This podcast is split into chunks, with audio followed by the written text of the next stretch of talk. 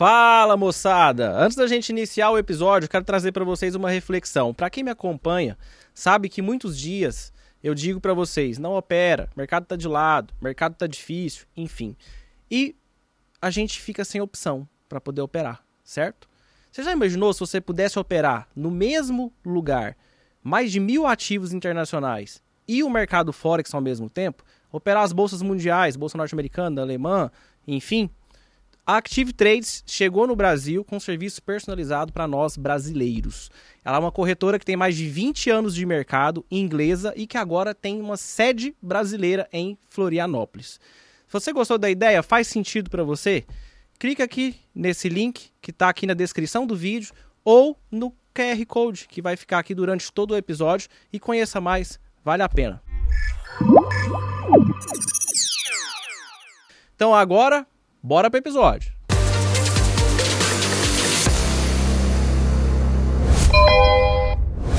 Fala, meu jovem. Vamos começar mais um episódio do melhor podcast do mercado financeiro. Antes da gente iniciar, né? Antes que a produção brigue comigo aqui, porque toda vez o Samuel briga comigo, inclusive. Hoje ele não tá aqui e hoje eu faço questão de lembrar dele, né? Clica aqui no botão, inscreva-se, tá? Deixa seu like aqui no vídeo. Se inscreva no nosso canal e marca o sininho também para você receber as notificações e poder receber em primeira mão vídeo novo, corte novo e conteúdo educacional que vai começar a surgir aqui. Inclusive, eu vou trazer esse cara aqui para dar pelo menos umas aulas para nós aqui, tá? O nosso convidado de hoje, inclusive, é um cara que é uma figura, né? É um cara que vocês deveriam ter apresentado ele para mim antes. Eu já conhecia, né? Conhecia, assim, já das redes, enfim, né? É lá do Goiás, perdido. Na verdade, eu descobri que ele não é de Goiás, ele é de Valinhos. Nem sabia que existia essa cidade, nunca ouvi falar, né? E brincadeiras à parte, é um cara que está no mercado financeiro há muito tempo. É um trader que é um dos poucos, a gente estava conversando sobre isso, inclusive. É um dos poucos que, quando eu vi a rede dele, a forma que ele se comunica e o que ele fala sobre trade, eu sabia que ele realmente operava, né? E operava na época pesado. Agora, eu não sei se ele opera pesado ou não, mas é uma coisa que eu tenho certeza. Já tá rico. Então, eu no lugar dele nem operaria mais. Mas o cara é mercenário. Tava aqui fazendo médio agora, aqui, comprando, enfim, etc. Tem uma asset, que é a Box Asset, inclusive, que é um projeto novo, né? Que ele trouxe aqui, inclusive, depois você tem que falar pra gente. É parceiro lá do BTG Pactual, né? É o trader mais bonito lá do BTG, tirando os meninos lá, os três lá. Que se juntar os três, não dá ele. Vocês vão ver que o cara é bonito. E aceitou no meu convite mais rápido do que eu imaginava, né? Então, quero agradecer já de antemão a presença e por ter aceitado o nosso convite, o Fabrício Gonçalves, vulgo my friend. Obrigado, cara. Valeu. Fala, my friend. Fala, my friend. Você sabe de onde veio, my friend? Eu tenho medo de saber. Comecei a fazer algumas aulas de inglês e quando você fala aula de inglês, você começa a falar as coisas, né? Pô, você vai tomar água, você fala water, você fica falando as palavras em inglês. Como é que é o água, hein? Water. Water. Depende. Se for o inglês londrino, é water. Se for americano, é water. O cara é diferente. Aí, tô falando pra vocês que o cara é diferente, né? Aí, tipo, né, eu 2017, 2018, eu vim pro rede social, essas coisas, e pegou esse, fala, my friend, my friend, my friend, my friend, aí ficou, my friend. Mas, ó, muito obrigado pelo convite, eu espero produzir aqui um conteúdo legal para a turma que tá ouvindo ou assistindo e vamos lá, let's go, my friend. Let's go, my friend. Ai, meu Deus, isso é cada uma. Ô, Fabrício, a gente tem um roteiro aqui, cara, no podcast, eu já tentei mudar ele, eu confesso pra você, e eu falo isso quase todo episódio, mas o que a galera gosta de saber é história, né? Quer saber da onde esse cara veio, o que ele fazia antes, o que ele comia, o que ele vestia, como é que ele caiu no mercado financeiro, ele já era rico, ele era pobre, eu pai, não sei o que, construiu essa coisa toda, né? Então vamos lá, você tem quanto tempo já de mercado? Uma pergunta, gente, o Fabrício acabou de contar aqui, ele tem 47 anos, tem cara de ser mais novo, enfim, brincando. Ele é um pouco mais novo, não lembro, já falou, mas já esqueci, né? E assim, como é que você veio cair no mercado financeiro? Desde sempre? Ou você tem uma outra formação e etc? Enfim, não, como é que é isso aí? Não. Eu jogava bola, tentava ser jogador de futebol, só que esse caminho de ser jogador de futebol aí é meio que difícil. Às vezes, para algumas pessoas, meio traumático.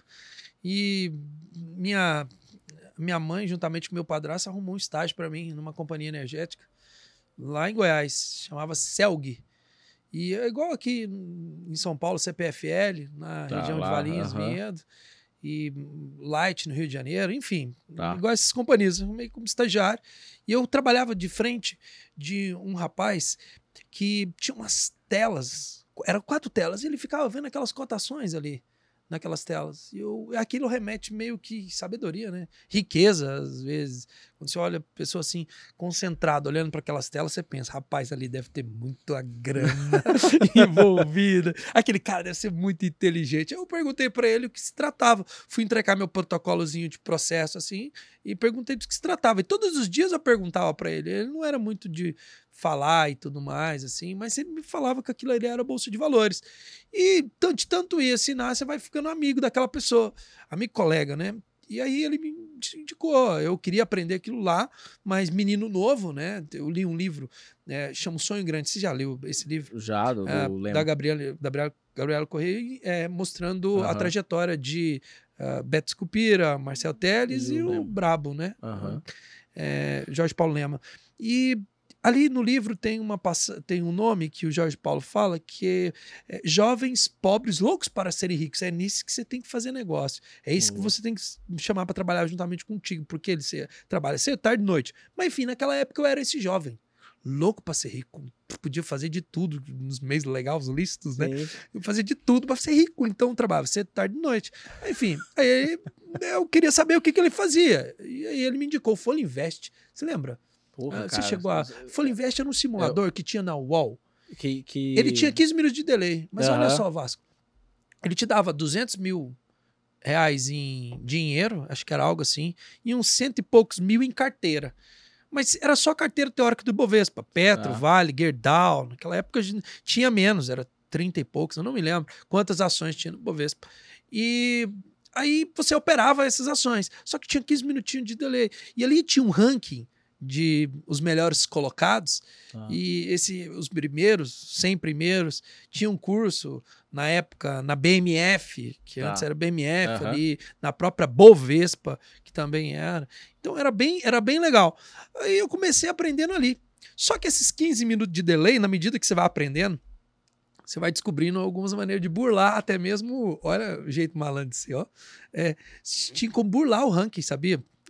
Como isso? Não, era simples. Você vai aprender no mercado, você vai querendo saber de informações em tempo real, não concorda comigo? Sim. Aí tinha 2 canais, ApliGraf, de gráfico, já na época, e tinha a DVFN, isso você lembra que tem até hoje. Sim, sim. Então o que eu fazia? Eu olhava a cotação em mais nova, você já sabia 15 minutinhos, você ia lá e comprava.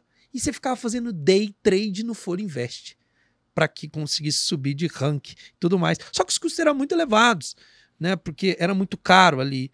Mas enfim, comecei dessa maneira, fazendo day trade no Full Invest, com 15 minutos de delay, vendo a DVFN e ApliGraf, que era uma das ferramentas na época. E mais tarde, eu não tinha dinheiro, né? Estagiário, eu tinha 15, 16 anos nessa época. Mais tarde, precisando estudar e tudo mais, foi em 2006. Passou 2007, 2008, aí veio a crise subprime nos Estados Unidos. A crise que foi basicamente bem feia para todos os mercados de bolsa de valores. Sim, foi feio para todo mundo. Eu vi aquilo acontecer sem grana no bolso, sem um puto no bolso, muito novo. E eu tinha começado a estudar para vestibular, tinha saído do estágio, né? Fui estudar para concurso e vestibular. Futebol já tinha largado mesmo. E aí eu consegui passar nos 2, tanto no vestibular, na Universidade Federal de Goiás, e também num concurso público. Aí eu comecei a juntar uma graninha. Que curso que você fez? Que você passou contabilidade, ciências contábeis. E eu comecei a juntar uma graninha, passei num concurso, poxa, e né, você começa, né, a juntar algo, sempre estudando. E eu lembro que eu tinha juntado 3 mil reais. Era novembro de 2009. Comecei em 2006 aprendendo, 2007, 2008, mas todo esse tempo, Fabrício, porque eu não tinha grana, eu estava estudando para vestibular. E eu venho de uma família que me deu educação, praticamente, né? Minha mãe é salgadeira, meu pai é caminhoneiro.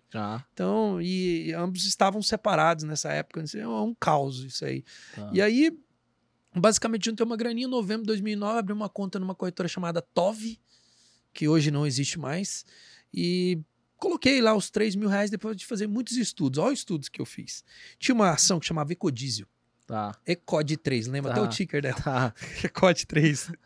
Ela ficava, eu juro, Vasco, era 1,10, 1,20. 1,10, 1,20. Eu digo meses. Aí você comprava 1,10 e vendia no 1,20. Não, mas essa era a conta que eu fiz, que não deu certo. Calma aí, você só adiantou a conversa. Mas na minha cabeça era só conversar, comprar 1,10 e sair 1,20, né? Basicamente ficava ali, e na verdade não ficava assim, era assim, ó, na ponta compradora, o tomador pagava 1,10 e o vendedor pagava 1,11, vendia 1,11. Tá. Só que eu não contava com a fila. Não tem uma fila, book de ofertas? Opa. A fila passava de dias, amigo, tipo assim, para até executar 1,10. Mas na minha cabeça toda hora eu ia comprar 1,10, vender 1,11, 1,10, 1,11. Pronto, já tinha feito, já até conta de como ficar milionário em 5 meses.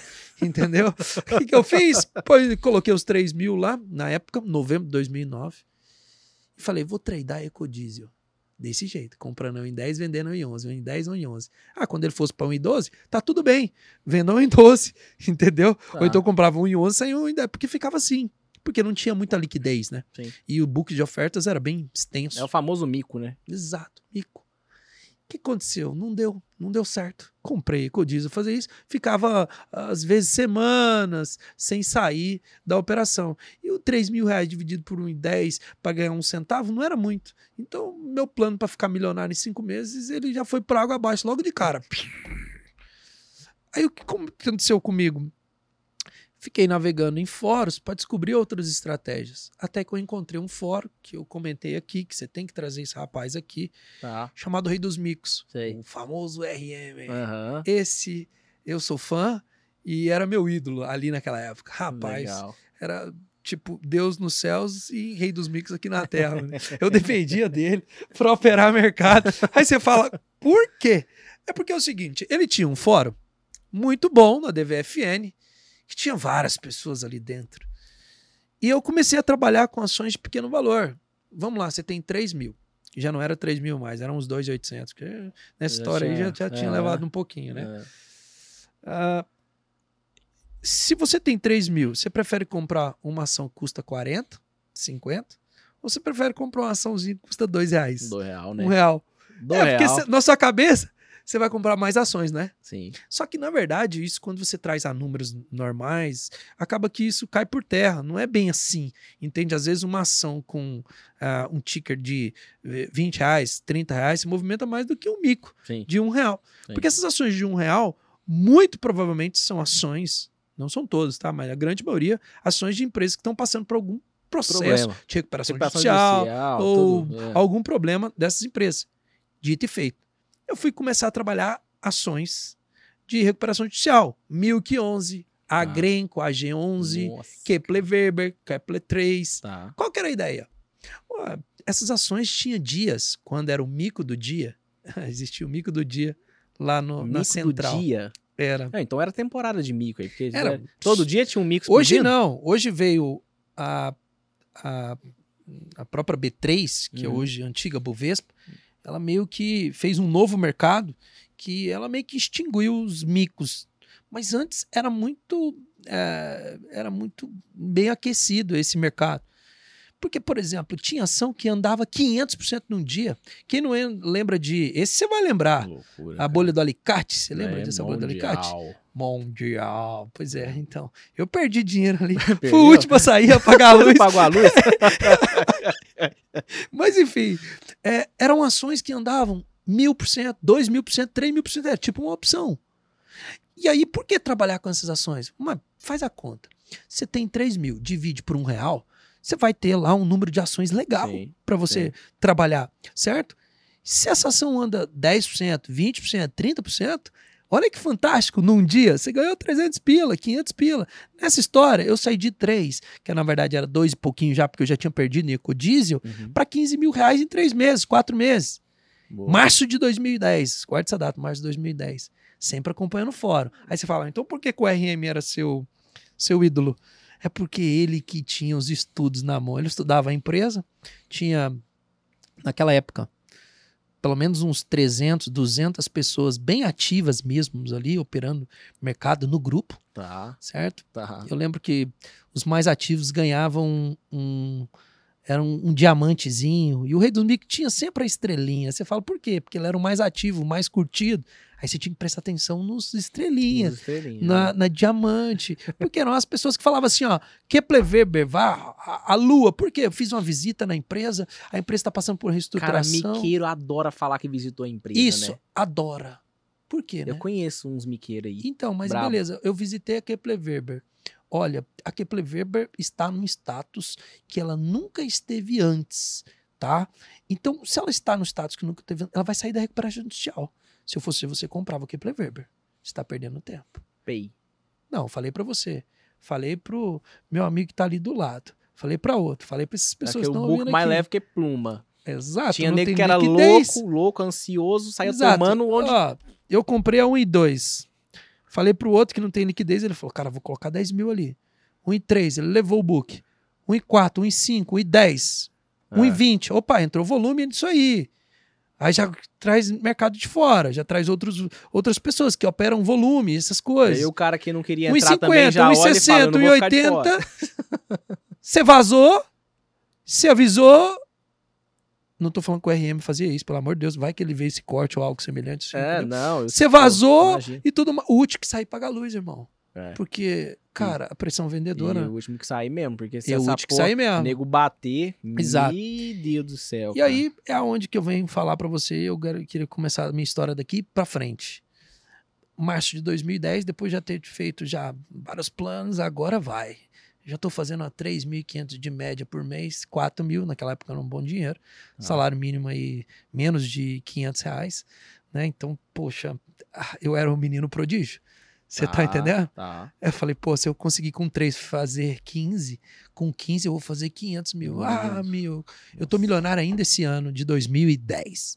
Fiz vários planos. E aí, até casar, eu já tinha marcado casamento, tá? O casamento anterior. E aí, eu tinha marcado casamento, enfim. O que aconteceu? Num belo dia, nessa mesma toada, comprando através de grupo, essas coisas, eu perdi tudo ali, meus 15 mil, 16 mil reais num dia só. De novo, gente, eu falo de números aqui para pessoas entender. MNDL, 4, Mundial. Você perdeu tudo Mundial? Perdeu tudo num único dia. Que e aí, beleza, hein? Aí, por que eu falei que eu quero começar a minha história daqui para frente? Porque o trader, ele é antes de uma grande perda. Não importa o valor. Naquela época, os 15 para mim, Vasco, era muito.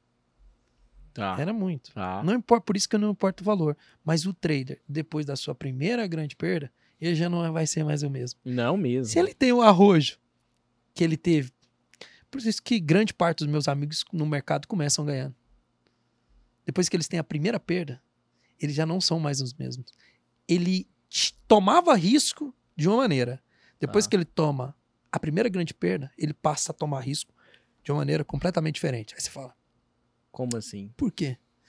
É simples. A sua próxima boleta, ela sempre vai ser uma boleta pensando... Ei, onde estará meu stop? Onde estará meu alvo? Antes não. Antes você boletava, você sabia qual que era o seu problema. Mas nunca aconteceu com você perder tudo.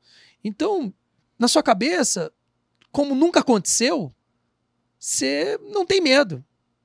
Por isso que grandes acidentes acontecem, porque eu pensei que isso nunca ia acontecer comigo, já vi acontecer com outras pessoas, mas nunca pensei que ia acontecer comigo. Sim. Então, sabe essa coragem no mercado? Você pensa, isso não vai acontecer comigo não. Por isso que, pra gente que trabalha com o mundo educacional, eu trabalho com o mundo educacional hoje, em 2023, grande parte das pessoas que acompanham ali, elas têm esse problema muito emocional. Porque depois que elas tomaram a primeira grande perda, elas passam a cuidar mais do gerenciamento de risco mais para frente. Então, o gerenciamento de risco, se queira ou não querer, te trava. O meu limite está ali. Só que eu já tomei para trás um valor, né? Então, eu tenho medo. Então, minha história começa dessa perda para frente nesse mercado de bolsa de valores, certo? Porque a partir daqui, eu comecei a preocupar mais com risco, eu passei a preocupar mais com outra estratégia. Perfeito. Passei a me preocupar com o meu bolso, porque foi embora dinheiro. Perfeito. Passei a me preocupar mais com as minhas emoções. A minha vida no mercado de bolsa de valores, de trade, de giro curto, porque tradar isso aqui é giro curto. Começou em março de 2010, porque ali eu vi que eu ia ter vários problemas que eu pensei que antes eu não ia ter. E aí eu comecei a lutar contra esses problemas. E isso demorou tempo. Aí eu vou falar aqui pra você disso aqui pra gente discutir. Boa. Ô, Fabrício, cara, eu não sabia que tu era operador de mico, velho. Eu conheço uns miqueiros aí, cara. Já entrei nos micos também. Já tomei cada da pedalada também. Mica é igual pirâmide. Você entrou primeiro, rapaz? É sério. Mica é igual pirâmide. É igualzinho. Você ganha se você foi no começo. Porque... É isso. Mico é uma pirâmide. É quase isso, né? É, exato. É quase igual. Cara, e aí você entrou em dois pontos muito interessantes, né? Você começou com operando mico, enfim, e tal. Dólar em índice, quando você foi brincar disso? Não, porque, na verdade, 2010, 11, 12, 13, não existia dólar ainda. Acho que 2013 veio. Então, mas e aí? Você começou logo que a Bolsa começou, que a BMF começou? Comecei bem no comecinho, sim. Não é que eu comecei bem no comecinho, isso aí já não digo. Mas eu comecei bem no início. Porque o que acontece, para você entender, lá atrás? Antes... O mercado de bolsa de valores foi feito para você pegar seu rico dinheirinho, investir numa empresa, essa empresa pegar o seu dinheiro e basicamente fazer daquilo caixa, né? Construção de riqueza. O mercado foi feito para isso. Tá. Entretanto, para fins de market share, né? Marketplace e, enfim, para gerar mais renda, a bolsa criou produtos. Você concorda comigo? Porque quanto mais produtos você tem, mas você tem a oportunidade de seus clientes. Você é velho no mercado de negócio. Boa. Você tem mais oportunidade de explorar o máximo possível aquele mercado. Né? A Bolsa foi criando produtos, cara. Hoje nós temos milhões de produtos, até ações norte-americanas nós temos aqui dentro, Sim. através das BDRs. Sim. Então, a Bolsa foi criar o dólar e o índice. Rapaz, eu acho que existia Bolsa antes e depois do dólar do índice. Entendeu? Porque... Cara, derivativos mudam muito o comportamento da bolsa, né? Exato. Eu acho que assim, ó... Como começou depois de 2010? Aí eu voltei para estudar o quê? Ações de fato. Petro, Vale. Ações small caps e blue chips. Eu passei a não operar mico mais porque eu... Por mais que eu aprendi que eu poderia ganhar com aquilo, era algo que ia depender muito da minha sorte. Sim. Certo? Sério. Porque, por exemplo, eu sempre fui presente no backstage. Eu sou fruto do backstage. Como assim? Naquela época, existia sempre pessoas de bons nomes. Naquela época, eu vou citar os nomes aqui. Eu acompanhava André Machado. Ele fez um episódio na Exame. Muito legal.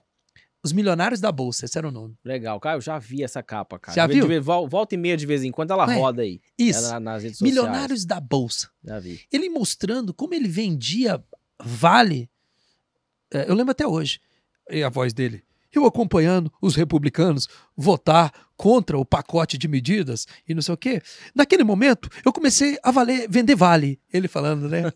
No vídeo. Eu lembro até hoje. Se brincar, eu tenho a copa inteira do vídeo. Porque eu me tornei apaixonado por aquilo. Eu falei, eu quero fazer isso, eu quero viver disso. Boa. Eu vi o André Machado ali naquela entrevista com a Exame.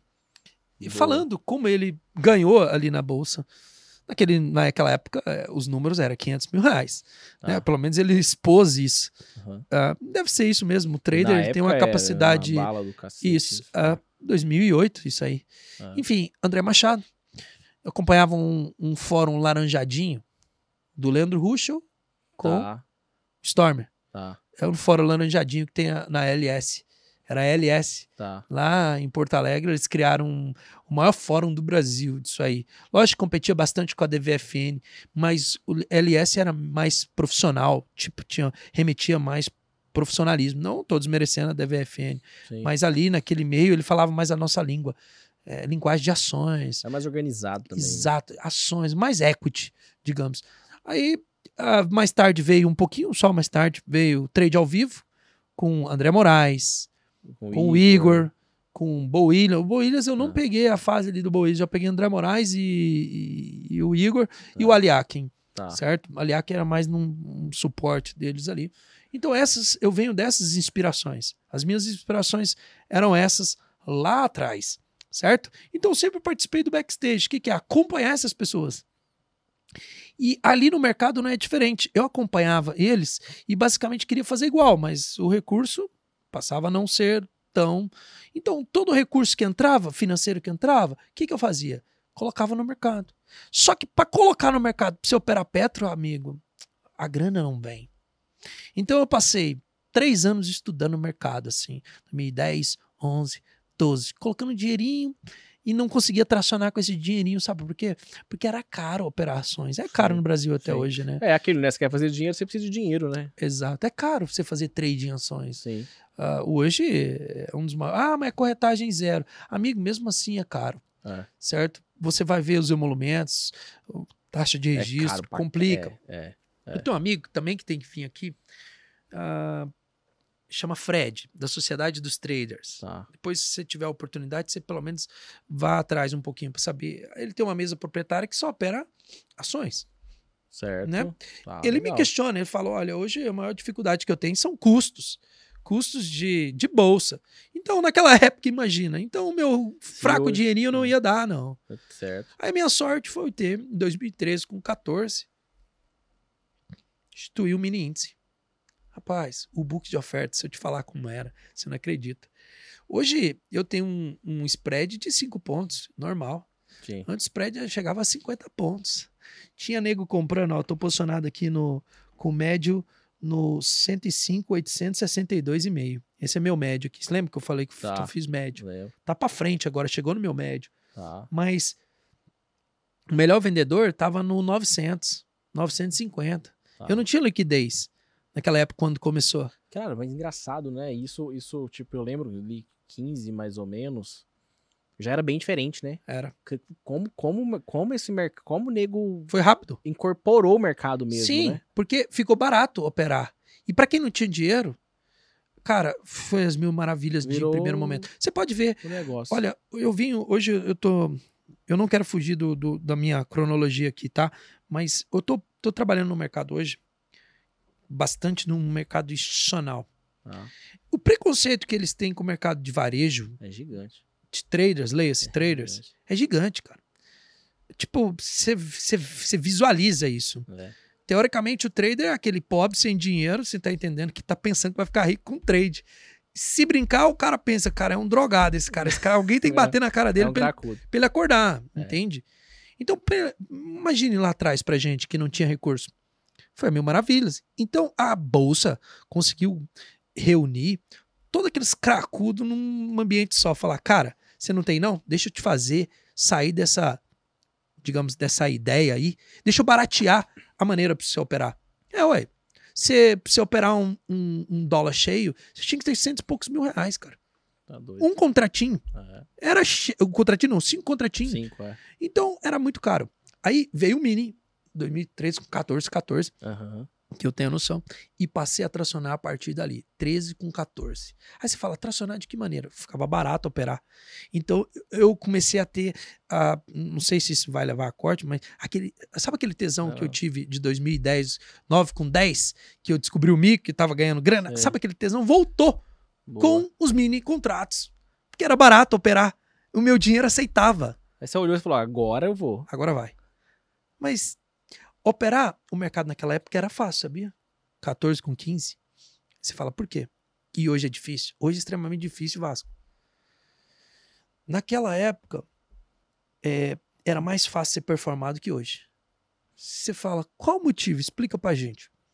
Naquela época, você conseguia fazer mais padrões. Sabe aqueles padrões de análise técnica que a gente estuda há anos?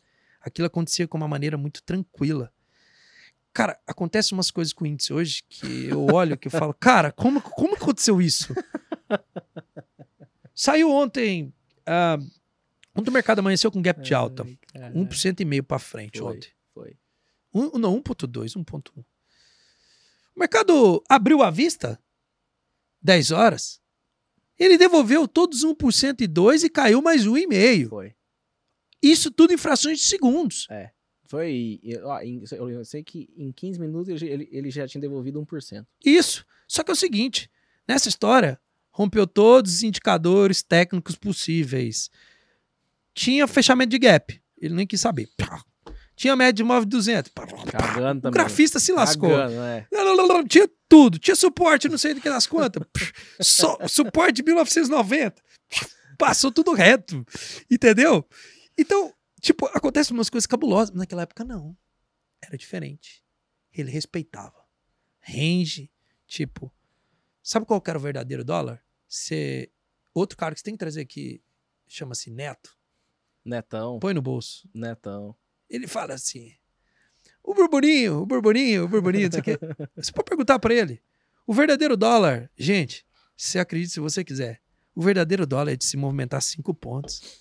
10 pontinhos. O stop era 3 pontos, cara. 3, 4 pontos. Esse é o verdadeiro dólar, de movimentar 5, 10 pontinhos. Aí funcionava uma estratégia que eu tinha maravilhosamente bem. De exaustão de movimento. Eu sempre fui contra a tendência. Então eu sempre esperava chegar nos meus pontos. Eu sempre gostei de trabalhar como se fosse um ioiô. Sabe, vai chegando um certo ponto que o mercado ele fica subindo e descendo. É normal, cara. Uhum. É o grande realizando o lucro dele, é o cara que vendeu lá em cima, comprando aqui embaixo. É normal, o cara que comprou aqui embaixo, desovando aqui, o outro acreditando que sobe mais um pouquinho, comprando. O mercado consolida. Então, 2014, 2015, operando basicamente dólar, não ações, não mais trabalhando com micos. Operando dólar, que era mais alavancado, tinha menos spread do que o índice, lembra? 50 pontos, 100 pontos. Sim. Operar o dólar era mais fácil, certo? E era uma vol mais controlada. Isso, né? O máximo que eu tinha de spread era um pontinho. De novo, uma vol mais controlada. Era muito mais fácil operar. Esse dólar 2014 com 15 foi um dos melhores anos da minha vida operando no mercado. Eu saí para pedir demissão de um órgão público. Pouquíssimas pessoas conseguem fazer isso, sabia? Tem um cargo legal. Concursado. Descobre o trading. E pede exoneração. É muitas ainda que conseguem chegar lá, pedir exoneração, eles pedem a licença de 2 anos. Eu já pedi exoneração direto. Ou seja, eu acreditava naquilo, aquilo estava sendo legal para mim. Naquela época.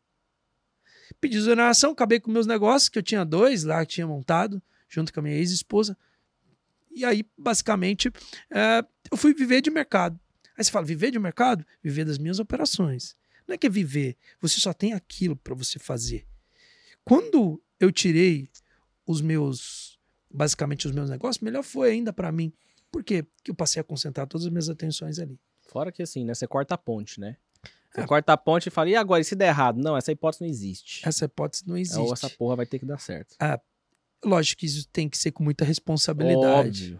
Óbvio. Né? Tipo, eu quando eu saí do meu concurso público, eu já tinha juntado uma graninha, por mais que o mercado levava todo mês. Eu tinha uma quantia na hora de administrar meus bens ali, minha despesa, chamada despesas com Bovespa. Tá. Por quê? Cara, era as continhas quebradas. Naquela época não existia zeragem, né? Então você podia quebrar. Aquilo era maravilhoso para você. Ter aquele limite da corretora que ele te estopava. Sim. Tava tudo bem. E não funcionava muito bem a zeragem, não. De vez em quando você devia quentinho, R$1.000, entendeu? Normal, por conta dos slipped, né? Que você zera aqui até sair a ordem. Tá. Entende? 2014 e 15, nessa minha trajetória, foi um ano marcante na minha vida. Eu me separei em 2015, 2016, basicamente só trading. Eu fui morar no Rio de Janeiro. Antes de então, morava em Goiânia. Eu fui morar no Rio de Janeiro, 2016. Eu vivi um momento mágico na minha vida operando no mercado 2016, 2017 e começo de 2018. Novamente, essa época, até 2017, quase 2018, era fácil operar o mercado. Mas, Fernando, por que você está falando tudo isso? Por que é mais fácil operar o mercado atrás? Não existia muito fluxo de ordem como é disseminado hoje. Sim. Não existia tanto um market maker bem sofisticado como ele como é hoje. Tá entendendo? Não existia tantos players que nós temos hoje. Hoje o mercado ele tá praticamente, na minha opinião, o cara que é velho, ele tem que se reinventar. Totalmente. Porque senão ele não sobrevive no mercado. Não sobrevive, não. O verdadeiro trader mesmo, o cara que você olha aqui, ele tá boletando, ele vive disso. Sofre. Ele tem que se reinventar, porque o mercado mudou, Vasco. Então ele é mais difícil operar. Então esse ano de 2016, 2017, foi um dos melhores anos da minha vida. Viajei o mundo, basicamente, eu visitei mais de 50 países, 60 países. Então foram anos gloriosos na minha vida, operando o mercado, curtindo a minha vida. Até que surgiu 2018 um desafio. Eu estou aqui por conta de uma decisão que eu tomei em 2018. Porque eu estou aqui por conta dessa decisão de 2018? Porque eu namorando com uma moça, já tinha separado, conforme te falei, 2015. Uhum. Namorando com uma moça, a moça falou assim, cara, te acho um trader incrível. Te acho um trader incrível, mas você pensa pequeno demais, cara. Mas, nossa, como você... Ela me chamava de trader preguiçoso. Trader preguiçoso. Eu falei, por que trader preguiçoso? Ela me citou, por conta disso. Eu falei, poxa, tudo bem. Ok. Aí a primeira coisa que eu fiz foi basicamente refletir no que ela tinha me dito. Ela me deu um livro, eu li o livro e tudo mais, comecei a refletir disso. E a partir de 2018 para cá, por que eu falo que minha vida mudou? Deu? Que livro é esse? Que livro? Sonho Grande. E Mentes Brilhantes, Rombos Bilionários. Ah, tá. Então Scott. Foi ela que te deu. Foi. O Sonho Grande e o Mentes Brilhantes, Rombos Bilionários, Scott Peterson, né? É um combinho. Foi maravilhosamente bem pra mim. Abriu a minha mente pra várias coisas. Você já contou essa história pra ela? Não. Ela não sabe dessa história? Não. Ela não sabe dessa história? Não, mas enfim. Aí, basicamente, a partir disso, tinha uma cabeça diferente. Por quê? Eu via que eu poderia explorar algo que, na minha cabeça, riqueza era uma só coisa. Era, basicamente, ter aquilo que eu ganhasse e eu explorasse aquilo que eu ganhasse, comprasse uma casa, tá tudo bem assim. Esse é o modelo de riqueza. Mais pra frente, conhecendo o mundo, eu percebi que o modelo de riqueza era uma coisa completamente distinta do que eu penso. Sim. É igual quando você viaja, você vai para fora, você muda a sua mente. Você tem uns padrões assim, por exemplo, digamos que você quer hospedar, sei lá, você quer estar em Mônaco hoje, amanhã você já quer descer para Ibiza, depois você quer, sei lá, almoçar lá Formenteira, e, enfim, você quer fazer, sabe, aquelas coisas e você vê que você é impossível porque, opa, minha conta bancária acho que não acompanha esses rolês aí que eu quero fazer. E aí? Aí você começa a mudar a sua mentalidade de riqueza. Começa a mudar a mentalidade de riqueza como você olha para sua família. E você quer viver aquilo, você quer acompanhar a sua família. Aí você começa a ver que os números que você faz... Você abriu sua mente, você vai abrindo sua mente. E eu percebi, cara, eu realmente tenho que pensar grande. Maior. E aí, pouquíssimas pessoas faziam isso também naquela época. Eu comecei a explorar um business educacional. Tá. Tinha um amigo que você comentou, Rafa Trader. Tá. É pioneiro nessa época de treinamentos presenciais. Em 2018, eu passei a viajar o Brasil inteiro fazendo treinamentos presenciais. Sério? Modelando meu amigo lá, o Rafa Trader. E você ensinava o quê, né? Na verdade é o seguinte, até ensinava hoje... Isso que eu tô fazendo aqui. Mas até hoje você ensina... Lógico que o mercado muda, às vezes você muda algumas coisas e tal, mas enfim, até hoje você ensina a mesma coisa que você fazia antes? Não, boa pergunta. Sabe por quê? Agosto de 2017, criei o Instagram, que é basicamente onde eu compartilho minhas ideias e tudo mais. E aí, como eu compartilhei o Instagram, eu tava viajando bastante ainda, né? Como eu falei para você, viajei bastante em 2016, 17 e 18. E aí eu compartilhava meu lifestyle, sem nenhum objetivo de vender algo, em primeiro momento.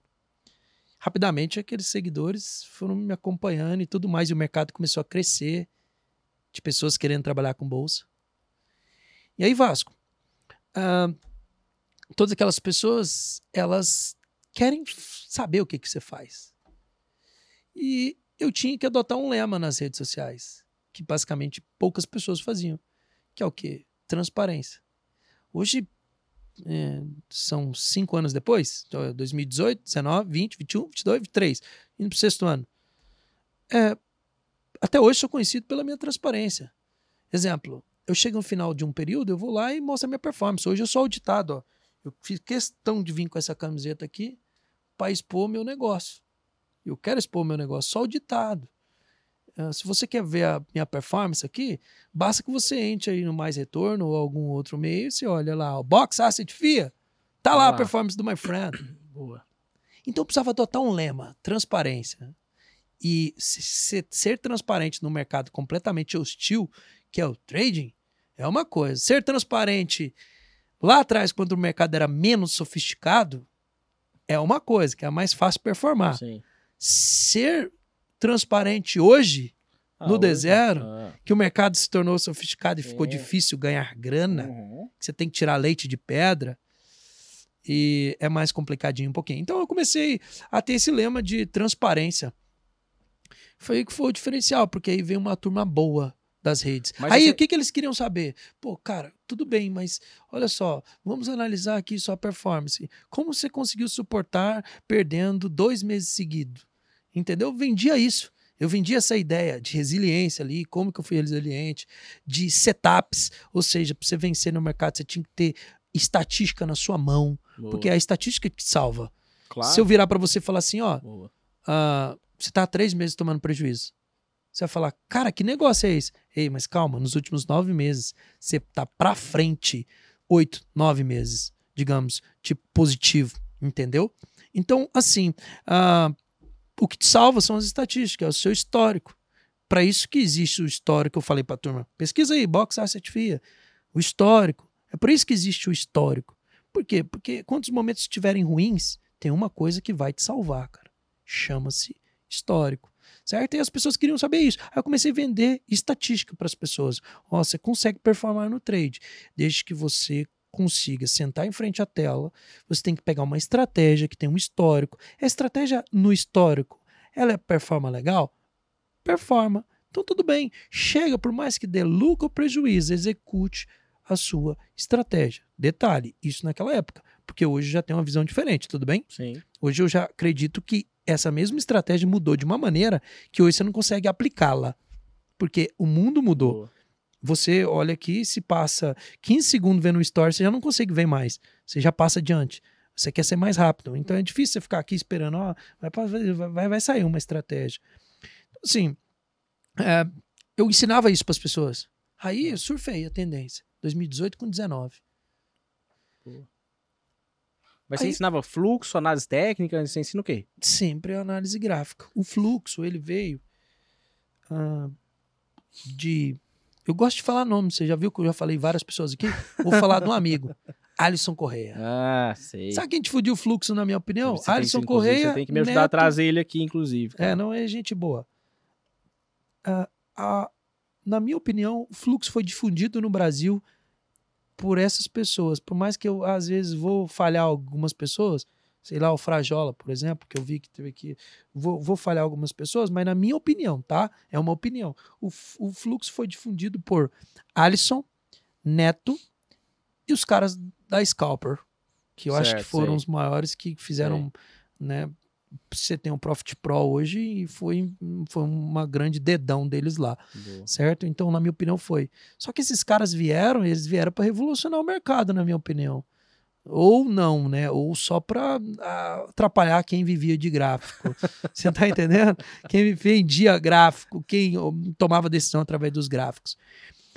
Então, bro, 2018 com 19, eu passei a viajar o mundo no Brasil. Dando curso. Exatamente. Solteiro, né? Então, tipo, poxa, não tem um passarinho para dar água. Boa. Você vai engordando a conta e operando. Saco. É, digamos, eu tô aqui boletando junto contigo, já é, vai fechar o à vista, 17 horas, estamos no horário de verão, sem horário de verão, desculpa. Vai fechar o à vista, tô posicionado. Basicamente, você queria saber isso aqui, ó. Então era fácil ensinar. Eu era pago pra operar. Só que é o seguinte, nesse período, existia, já começa a vender-se ilusões. 20, sim. Vai chegar 20 agora. Aí explodiu. Aí explodiu. Puta, o mercado merda. Que veio pandemia, sim. Vender ilusão, que é o quê? Isso aqui é fácil, você pode ficar multimilionário com isso aqui. Aí o mercado ficou meio prostituído, 2020, educacional. 20, com 21, 22, quem falava que trabalhava com educacional, você já tinha uma certa repulsa. Esse cara não é fazedor, ele só fala. Era assim, ué. É, aí começa a surgir louco. 20, 21 com 22, quem já tacava pedra, quem educava alguém aqui nesse mercado de trading. E deu uma diminuída, né? Exato. Deu uma diminuída agora, porque também o mercado esfaqueou todo mundo, né? Isso. Aí hoje, na minha opinião, tá separando mais ainda o joio do trigo. Sim. Ou seja, os fazedores daqueles que só falam. Sim. Na minha opinião, o mercado ficou mais sofisticado também, para quem arrasta para cima. Pra caramba, não mudou muito. Não se vende mais treinamento. Completamente. Então, aí nessa linha que eu preciso concluir agora a minha história com você. A partir de 2018... Então surgiu a ideia de empreender, não foi? Qual que foi a linha que eu segui? Eu era só um trader ali, operador de mercado, tananã, tananã, tan. Qual que foi a linha que eu segui? Educacional, não foi? A primeira? Mais tarde veio uma empresa de robôs, não querendo ser aquele toque de Midas, né? De falar onde você vai, porque um negócio deu certo, vai dar nos outros. Não, não é isso. É porque eu percebi que eu precisava me estruturar como construtor de riqueza, certo? Eu precisava me estruturar. Lembra ali? Pô, cara, pra eu pegar um jato pra sair daqui, pra ir pra Goiânia pra chegar 10 horas da noite, sair daqui 9 horas pra chegar 10 horas da noite, eu preciso de grana. Sim. Tá entendendo? Eu só vou conseguir fazer isso se eu empreender.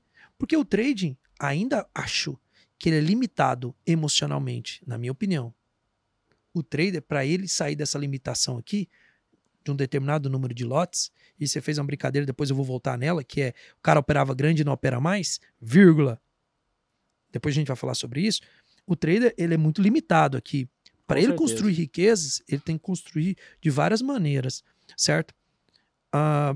Uma das maneiras é, se você não fizer um negócio que você vai mudar a vida do Vasco, ou pelo menos vai agregar na vida dele algo bom, se o seu negócio não for assim, o seu negócio é limitado. Ele tem um prazo de validade. É. Tem. Se esse podcast aqui, se ele não fizer sentido para as pessoas... Cara, os caras não vão ter o prazer de ir lá torneon nos podcasts. Imagino que você tem várias referências para fazer isso aqui. Claro. Se ele não for bom para quem tá ouvindo, o cara se manda aí, essa audiência vai caindo e etc. Sim. Então ele tem que sempre revolucionar isso aí. Aí eu criei, depois dessa empresa de educação, criei uma empresa de robôs. Essa eu sofro com elas. Por quê? Porque a maioria dos leads das pessoas, dos traders, eles vêm com o pensamento rápido, é só ligar o robô e... É um lead foda. Esse sofre. Por exemplo, qualquer ventinho contrário, ó, eu passei 3 meses com uma estratégia chamada Adams, ganhando super bem, super bem. Esse mês já tô performando mal na estratégia. Esse ventinho contrário já é o suficiente para estragar muitos dos que entraram. Imagina. Por quê? Porque o cara aumenta lote. Ele ganhou 3 meses, ele acha. Yes! Quando ele eu boletava com 10, agora eu vou boletar com 20. Então, por N motivos. Aí eu criei uma empresa de robôs em 2019. Qual o nome? Fala o nome. Quantos Capital? Tá. Quantos Capital? Digitar no Google, Quantos Capital, no Instagram e tudo mais, e vai encontrar. Tá. Uma empresa de research, essa eu nunca consegui tracionar muito bem, porque logo de cara eu encontrei um nicho muito legal, que chama Rock Research. Tá. Aí tô divulgando um aplicativozinho agora que a gente construiu e tudo mais. E 2020 veio o meu maior case que eu acho que eu chegaria, que eu queria chegar, que é a Box Asset. Cara, qual que é o projeto da Box, basicamente? Assim, eu vi uma chamada sua, mais ou menos, explicando que você estava... Enfim, né? Tipo, você vai precisar de gente para trabalhar lá, etc., de trader, etc. e tal, mas... Exato. É um projeto meio diferente, né? Para asset, assim. Exato. Porque para quem não conhece, asset não tem esse formato, não. Né? Como é que é essa parada aí? Boa. Vamos lá, gente. O futuro, o sonho de todos os traders é operar um dinheiro grande para que você ganhar grande. E você, trader mesmo, que nasceu lá atrás, cara, que nasceu assim, desse varejo mesmo, sabe? De corretora de varejo. Sim. Esse trader, ele quer o seguinte, ele quer operar um volume grandão. Algum dia ele quer chegar aqui no mercado e basicamente viver dele, satisfazer todos aqueles sonhos dele, ele quer fazer isso. E o asset nasceu de uma ideia de um sócio, o meu sócio, Moser, chegou para mim e falou assim, my friend, quero ser seu sócio. Aí ele me apresentou vários negócios assim. Aí eu falei, cara, desses negócios aí, só um me agrega, que é montar um fundo de investimento. Aí você fala, fundo de investimento? Ué, sabe esse público todo que eu ensino? Naquela época, mais de 5 mil pessoas. Umas 2 mil pessoas, mil pessoas ativas, assim, estando comigo mesmo. Sabe esse povo? Esse povo tem dinheiro para investir. São day traders e tudo mais, mas tem dinheiro lá. A gente pode, de repente, pegar esse recurso, aplicar em ações e, de repente, cobrar uma administração deles. E se a gente performar legal, se a gente devolver para ele mais do que ele pensava, a gente cobra uma taxa de performance. Perfeito. Uau, quero! Aí nasceu a ideia do asset. Ideia é uma coisa, execução é outra. Rapaz, você montar um asset hoje no Brasil... É burocrático pra caramba. Exato. Primeiro porque eu já logo de cara vi que um asset, ele é para você... Um fundo de investimento para você fazer, você tem que ser plugado numa gestora. Por isso chama asset management. Sim. Uma gestora de recursos terceiros. Então, para mim, na minha cabeça, eu tinha que montar só o fundo de investimento. Mas não. Aí você descobriu que tinha a figura da gestora ainda. Figura da gestora. Detalhe, para você montar uma gestora no Brasil, você precisa de recomendação. Quem? Cara, você precisa de recomendações de pessoas do mundo institucional. Sim. Eu sou um trader, cara. Entende? Tipo... O cara, o institucional, ele vai olhar pra mim e falar: cara, você quer fazer pirâmide, né, velho? Não tem jeito de fazer aqui, cara. O cara pensa assim: pô, você quebrou lá, não quebrou na física, né? Você quer fazer o quê no institucional? Mano? Aqui o ritmo é outro.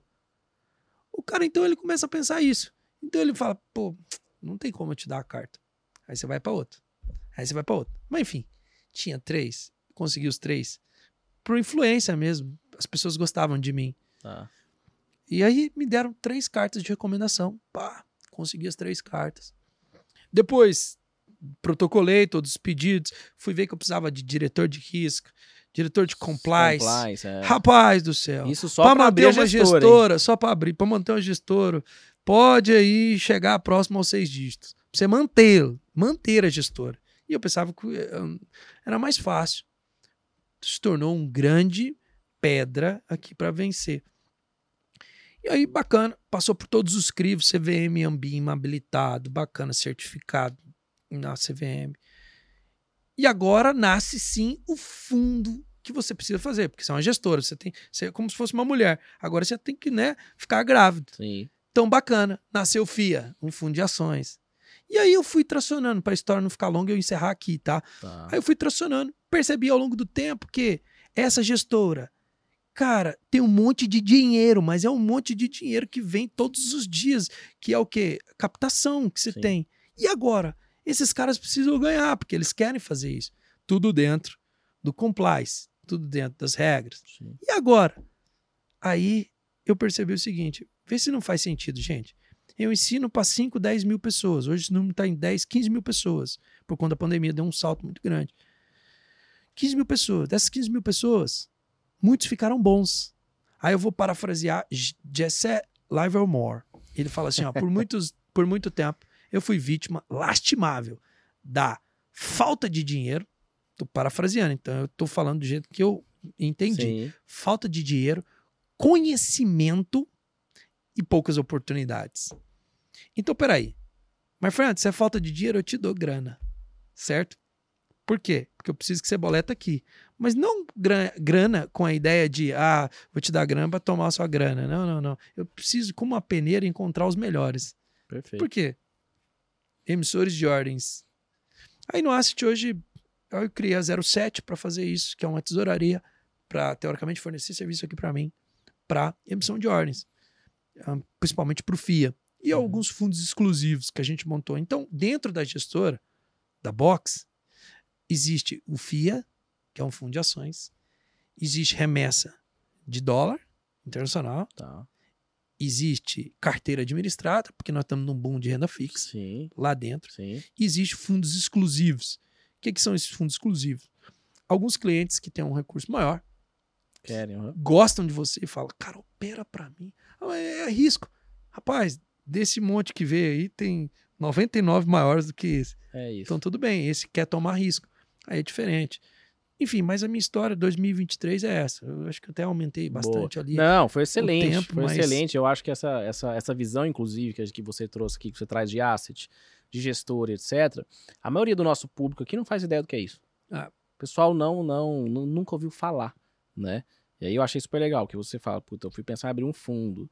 Porque o trader, no final das contas, enfim, ele sempre ali... Quando ele começa a pegar mais tempo de mercado, ele fala, não, imagina, não, um fundo e tal. E aí você vê, né, o negócio é burocrático pra caramba. Porque a gestora é um trampo absurdo. Grande, absurdo. Pra você começar. O custo é alto, né? Você é um FIA, por exemplo, você é obrigado a ficar 60% comprado, né? 70% comprado, 70% comprado. Isso. Então, assim... É, cara... 67, alguma coisa. É, dá 60 e poucos. É, dá 60 e poucos, enfim. E assim, você tira, você tem 30 dias pra fazer a sua readequação, né? É aquela, enfim... E você pensa, né? Administrar isso. Pensa, bolsa caindo, derretendo e você é obrigado a estar comprado. Você... Que beleza, né? É pra ficar feliz. Então, assim, o nosso ouvinte aqui, ele basicamente não tem essa noção. E aí, o Fabrício, algo muito importante que você já mencionou aqui também é a gestão de risco, né? E o pessoal sempre... É uma perguntinha que, assim, você deve ouvir absurdamente, né? E o pessoal pergunta, fala, cara, eu quero começar a operar, quero começar no dólar e no índice. O cara, ele quer começar no dólar e no índice, não adianta. Ela fala, é, mas lá a ação tem alavancagem também, mas vai mais de boa, ok? Ele, de repente, ele tá lá operando dólar, né? Mandando os gains pra você e fala, aqui, ó... Falando pra você que eu sou o cara, ganho dinheiro aqui no dólar e tal, enfim, né? Qual percentual do capital esse indivíduo pode perder por operação? E agora, antes de você responder isso, tem uma pergunta que precede ela, né? Que é, quanto de dinheiro você considera que é saudável? Não tô nem falando pro que tá começando. Às vezes o que tá começando, você sabe que ele vai perder, você fala, cara, pega milão aí, soca aí, tá, só pra você aprender esses mil, você vai perder, tá? Mas, enfim... Né? Quanto de capital você considera que é saudável o trader ter para operar pelo menos um mini contrato, por exemplo? Tá. E qual percentual ele pode perder, por exemplo, pode aceitar perder, por exemplo, em uma operação? Em uma não, mas em um dia. Quando que ele tem que parar? Qual percentual que é esse? Ó, antes de mais nada, a primeira coisa que o cara tem que pensar é o seguinte, eu vou entrar nesse mercado de um jeito profissional ou de jeito amador? Gente, é muito simples. O amador, de 10 pessoas que entram, morre 9. 9,5, tá? Morre 11, né? É, morre 11. Ele sempre traz alguém pra morrer com ele, né? Exato. Nessa história minha, em 2 palavras eu resumo. Desde 2018 com 2019, eu faço parceria com corretoras. Comecei na Genial, fiz um bom trabalho lá dentro. Logo veio o BTG e falou, cara, gosto do seu trabalho, vem com nós. Estamos começando o braço de varejo aqui. Qual que é a parceria? Educação. A parceria o quê? Educação. E aumentar o LTV. O que é o LTV? É o tempo que o trader tem dentro da casa. Essa é a parceria. Ah, mas que maneira eu faço isso? Faz a sua verdade. E tá tudo bem pra gente. Só queremos isso. Ok. Mais tarde tem branding. Mas você que tá começando. Seguinte, você quer começar como profissional? Ou você quer, de repente, começar de uma maneira amadora. Profissional, você tem que ouvir coisas que você não quer ouvir. Esse caminho que o Vasco falou aqui, eu acho que é muito pouco eu falar isso. Mas olha só, se você quer começar de uma maneira profissional, você estuda por que os caras não dão certo. Automaticamente você vai ouvir. Olha, sabe por que não dá certo? Por conta de suas emoções. Suas emoções pesam demais aqui nesse mercado. Mas as emoções são consequência de um risco mal tomado. Se você toma risco de uma maneira errada, digamos aqui, ó, é 17,8. Mercado à Vista fechou agora o leilão. Eu tô negativo ainda, tá vermelho aí, você tá vendo? Tá vermelho, né? Mas eu tenho caixa aqui para fazer 4 vezes a posição que eu tenho aqui. Só que eu sei, se eu fizer 4 vezes, rapidinho aproxima-se do meu limite. Bacana? Pá! Se aproxima rapidamente do meu limite, eu não tenho espaço para ver, de repente, ele ir até 6 horas ali e eu sair da minha posição. Porque é muito rápido. Ou dá alvo ou se lasca. Perfeito. Mais ou menos dessa maneira. Então, assim, ó, como profissional, você vai estudar isso. Você vai estudar que, cara, por que essas pessoas não dão certo? Ah, é por conta das emoções. Mas por que as emoções? Às vezes, as emoções são consequência. É o quê? Ansiedade. Ó, eu tô ansioso aqui, cara. Entendeu? Pra sair logo desse trade aqui. É medo de perder. Aí, parei, se isso é consequência, qual é a causa? A causa é o risco, é o que ele tá tomando. Aí, o amador, ele chega pro mercado e ele fala, eu tenho 1000. Eu posso operar quanto? Que pergunta, cara. Cara, pega esses 1.000 e faz outras coisas, menos operar mercado. Faz uma fogueira. Certo? É fogueira. Pelo menos se aquece. É. O mercado ele tem que ser começado assim, ó. Menor possível. Ah, você vai operar o produto que a B3 te deu, que é o mais barato? Qual que é o produto mais barato? Você poderia operar ações, opções. Você poderá até produtos mais fáceis de trabalhar no mercado. Mas você decidiu dólar e índice. Por quê? Porque é o que as pessoas mais falam, pô, Vasco. Sim. Porque é o mais barato. Então, bacana. Você decidiu pro mais difícil? Como eu trabalho no mais difícil. Então, tudo bem. Aqui, você tem que começar pequeno, possível. Ah, mas tem caixa. Aqui tem caixa. Ok, mas você precisa passar situações que, igual de ontem que eu tava falando, o mercado abre com 1,5 de baixa e vai para 1,5 de queda. São 3% de queda, bro. Sim. 3.000 pontos de queda. Sim. Sem parar. É. Você fala assim, ah, agora tá barato. Rapaz do céu, toma mais um pouquinho. Compra e toma mais. É. Você toma precisa vivenciar o mercado disso. Você precisa vivenciar o mercado no dia do arcabouço fiscal. Caiu 4.000 pontos. Pá! Você precisa vivenciar esse mercado. Você prefere vivenciar perdendo 10.000, 20.000, 100.000, 200.000? Ou você prefere vivenciar o mercado perdendo 1.000? Porque uma coisa eu tenho certeza, você vai perder nesse mercado. O mercado é assim. Sim. Ele te dá, de 10 operações, ele te dá 8 operações positivas. Em 2 ele te toma todas as 8, se você deixar, logicamente. Não, se você deixar, devolve tudo. Se não te tomar nesse risco, ele te toma na sua cabeça. Pô, o medo de perder faz você perder as 8. Perfeito. Então assim, ó, você vai começar, my friend? Você tem 5.000, não tem? Então sabe o que você faz? Pega 1.000, coloca numa corretora, ok, e vai operar com esses 1.000. Eu sei que você não vai me ouvir, mas lembra, é de um jeito profissional que eu tô te dizendo. Pega os 4 e guarda, porque você vai precisar dos 4. Você vai quebrar com os 1.000? Provavelmente. Não, mas fiz 2.000, 3.000. Yes, tira os 2, fica com 1.000. Você é doido, my friend? Agora que eu fiz 3, eu vou fazer 20. Rapaz, eu já passei por isso, já pus a mão na tomada. E eu tô te falando pra não pôr a mão na tomada, você tá pondo a mão. Então assim, pra te responder, porque eu preciso responder. Olha, você tem 5? Põe 1 lá, saiba que esse 1 você vai perder. Ah, mas e se eu ganhar? Parabéns. Sorte, tira 2. Não, não fala que foi sorte, embora. Porque foi competência, porque ele fez. Palmas, pega 2 que você ganhou, que está com 3, né? Continua com 1 e põe dentro. Até você pegar a expertise. Você vai precisar de experiência aqui, vivenciar esse mercado. E você pode observar que os seus coleguinhas aí, os mais velhos, geralmente nem estão operando no mercado hoje. Por quê? Porque geralmente se caíram ali e não deu certo ali. Sim. Nesse mercado. É, fora que levantar depois da queda é difícil demais dentro do mercado financeiro. É muita resiliência. Nossa, o cara tem que ter um óleo de peroba, assim, na caixa d'água dele, né? Grande. Ele abre o filtro, pega o óleo de peroba, passa na cara. É. Né? E fala, vambora. Vamos. Não, mas você acabou de quebrar. Fala, não, mas vai dar certo. Você fala, tá bom. Não vai. Né? E basicamente, né? Você fala dessa questão do emocional. Ah, o cara com medo de perder, não sei o que e tal, papá. Todo trader já passou por isso alguma vez. Sim. Ou outra, né? E se não cuidar, passa de novo. Correto. Né? Na verdade, ele sempre vai passar, na minha opinião. Ele só aprende a controlar isso. É. Ele aprende a como se diz, a evitar chegar num estado precário. É. Que é aquele estado, por exemplo, que você fala, cara, tô em transe aqui. É. O trader ele tem uma grande ferramenta na mão dele, que é a oportunidade dele fazer grana que geralmente outras pessoas ou outras profissões não fariam.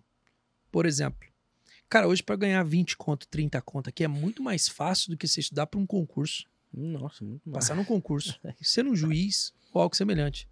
Ou, sei lá, se candidatar a vereador ou que não sei o que for, ganhar o mesmo salário que você ganha aqui em 15 dias, às vezes. Sim. Só que esse aqui é uma faca de 2 gumes. Da mesma maneira que ele te dá esse dinheiro mais teoricamente fácil, você tem que se basicamente estudar para o concurso, é basicamente estudar suas emoções, certo? Aqui no mercado eu aprendi uma coisa, baseado no que você perguntou. O institucional me ajudou bastante nisso. O trader com experiência, não é que ele vai acertar mais que você não, que está começando agora, Vasco. Ele tem... Eu tô nesse jogo aqui há 17 anos. O que eu aprendi nesse jogo há 17 anos é que você pode até envergar. Nunca quebrar. Você pode até envergar. Vai uma posição. Tô envergado aqui, ó. Nunca quebrar. O que é o quebrar? É você, basicamente, desistir desse mercado. É a ruína também, né? Você pode até perder tudo que você tem na sua conta. Mas não para tirar você do mercado. É igual na batalha. Você pode perder uma batalha, mas nunca a guerra. Sim. Time de futebol. Pô, cara, Palmeiras foi campeão agora, Campeonato Paulista. Mas ele perdeu jogos. Perdeu pro Água Santa. Né? Um jogo anterior. Mas ele perdeu o campeonato. Um time pode perder um jogo, mas nunca o campeonato. O trader também. Ele pode perder um dia. Ele é um day trader. Mas, cara, nunca se perde. Os seus sonhos estão aqui dentro. Perfeito. Mas peraí, para não perder isso aí, aí você tem que trabalhar como profissional, cara. Desculpa aí. Perfeito. E aí, o profissional nem sempre vende, sabia? Cara, meus amigos, vamos falar de um business. Eles vendiam 20 milhões de reais em 6 meses. Pandemia, tô falando números, tá bom? 10 milhões de reais. Poderia falar nomes aqui. Nome só que, cara, é tão sujo que eu não vou falar nome. Entendeu? Os outros bons eu falo, eu falei aqui. Tá. Vendiam 10 milhões, 20 milhões de reais de curso, treinamento. Eu posso falar pra você aqui de boa, eu vendi 3 milhões, 2 milhões, por falar a verdade. De curso, sim, em 6 meses, na pandemia. Bacana? Por falar a verdade. Falar a verdade não vende como se eu falar mentira, se eu virar pra falar pra você. Com certeza assim, ó, não. Pô, cara, não mesmo. Fazer 20 mil reais é troco de pão aqui. Eu sofri 30 mil pra reais. Caralho, é. Troco de pão aqui, cara. Você sofreu, né? Pois não, é. Eu sofri pra caralho. Se você pegar meu perfil aí, você vê que eu raso. Não tem sonho não, velho. Então. Zero sonho. Então. Não tem. Então, vendo tipo, muito menos. É, mas aí, muito menos. Então você que tá ouvindo e você que basicamente quer algum conhecimento aqui, então é isso aí, cara. Eu tô no mercado há 17 anos e aprendi uma coisa. Você pode envergar, nunca quebrar. O que é envergar? Pô, cara, fui pra lona. Mas peraí, essa lona eu me organizei pra isso. O quê? Cara, se eu tenho 10, eu sempre é umzinho, doisinho, que tá ali no jogo. Nunca 10. Sim. Certo? Aprendi isso aqui, ó. Patrimônio é diferente de profissão. Sim. Tá entendendo? Sim. Primeiro, a profissão, ela é um recurso menor do que o seu patrimônio. Patrimônio você nunca coloca pra jogo. Ah, mas só tenho isso. Cara, se você só tem isso, na sua cabeça, o seu patrimônio, que é só isso, você faz virar profissão, umzinho. Você tem 10? Umzinho. É muito pouco. Começa assim, cara. É isso aí. Entendeu? E tenta aproveitar. Ó, eu criei um business aí, ó, 0,7. Se é bom mesmo, vai lá, velho. Te dou um teste pra você fazer, tanto técnico quanto emocional. Se você passar, velho, você opera pra mim. Boa. Se você não passar, você não tá pronto ainda, velho. E o que você recomenda pro pessoal que tem, por exemplo, pra trader, que é o que mais tem hoje, principalmente, né? Pessoal aí com problema emocional. Ah, eu tenho medo, ah, eu tenho não sei o quê, ah, eu sou ansioso, eu entro e faço qualquer coisa, eu não espero, eu enfim, etc, enfim. Né? Você falou, pô, o trader precisa estudar as emoções. Aonde o trader estuda isso? Olha, por muitos anos eu pensei que eu achava nos livros. Eu acho que... Eu não acho nos livros. Você aprende coragem nos livros? Coragem nos livros? É. Não, filho, coragem é no peito. No peito, né? É. Mas assim... Você falar isso, você vai sofrer nos comentários ou algo assim. O povo gosta de ouvir. Ó, aprendi a ser comercialzão também, sabe o que é? O povo gosta de um livro, menino. Tipo assim, eu te dar uma sugestão de um livro aqui ou alguma coisa assim.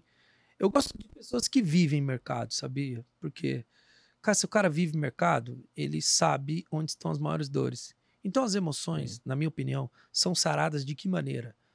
Antes de mais nada, você tem que operar em bando, nunca sozinho. Hã? Por que nunca sozinho? Cara, os caras dificultam. Talvez eu tô com viés comprador e outro viés vendedor, e os caras estão todos com viés comprador. Quando meu viés deu certo, eu podia ter acreditado em mim mesmo. Não tô falando disso. Tô falando de emoções. São pessoas que, no momento que você tá ruim, os caras te levantam. No momento que você tá bem, você levanta os outros. Sim. E quando você levanta os outros, aquilo faz com que você aprenda de uma maneira. Perfeito, então, vamos lá. Perfeito. Você queria sugestões. Perfeito. Primeiro, opere em bando. Opere com várias pessoas.